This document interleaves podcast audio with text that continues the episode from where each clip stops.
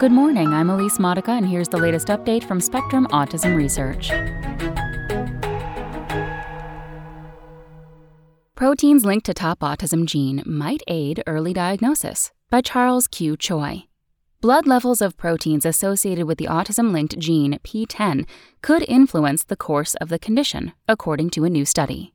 Tests measuring these molecules could also help clinicians diagnose autism and other neurological conditions and chart their trajectories, the researchers say we might be able to make useful clinical predictions about outcomes that can help to tailor interventions earlier and to help patients and families plan for what is needed, says lead investigator Thomas Frazier, professor of psychology at John Carroll University in University Heights, Ohio. The PTEN gene encodes a protein that suppresses tumors and also influences the connections between neurons. Mutations in PTEN are linked not only to benign tumors and several types of cancer, but also to autism and macrocephaly, or an unusually large head. Much remains unknown, however, about why PTEN mutations can affect people with and without autism differently. For example, PTEN mutations are often associated with impaired mental function in autistic people, but not as often in non autistic people whose traits can vary widely. In the new study, Frazier and his colleagues examined how the mutations affect blood levels of not just PTEN protein, but also the proteins it interacts with. Molecular links. The team assessed the blood levels of various proteins, as well as intelligence quotient, or IQ, and other factors related to mental function, in 25 autistic and 16 non autistic participants with PTEN mutations and macrocephaly, all about 9 years old on average. The researchers also examined 20 participants about 14 years old on average with autism, macrocephaly, and no PTEN mutations. PTEN protein levels reflected scores of mental function, the scientists found, for instance, although participants with PTEN mutations typically had the lowest levels of PTEN protein, those with high levels in all three groups tended to have lower IQs, working memory, language abilities, and other measures of cognitive skills. That surprised me. I would have expected the lower the PTEN levels, the worse the IQ, says Huda Zoghbi, professor of molecular and human genetics at Baylor College of Medicine in Houston, Texas, who was not involved in the study.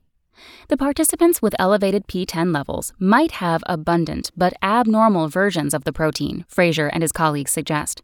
If they have higher levels of the protein, but it's not a functional protein, that might be worse than lacking a copy of the gene for that protein, Zoghbi says.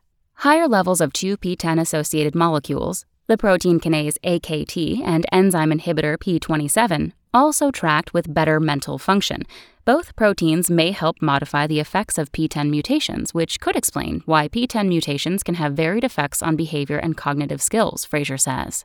The findings appeared in January in Molecular Autism. Numbers Game.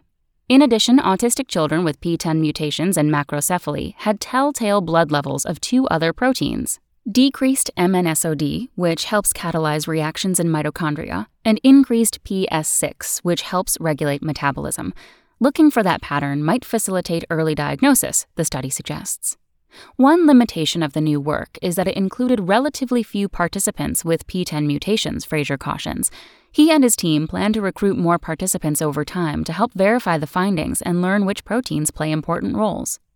Maybe that can help one decide what interventions might work better for one group than another, Zoghbi says. Further studies should also look at more proteins, says Merlin Butler, professor of psychiatry and pediatrics at the University of Kansas in Kansas City, who did not take part in this work.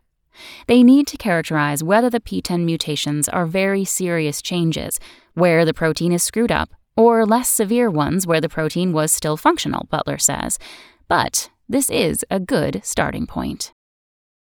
That's all for today. Check back on Wednesday for more content from Spectrum Autism Research or go to spectrumnews.org.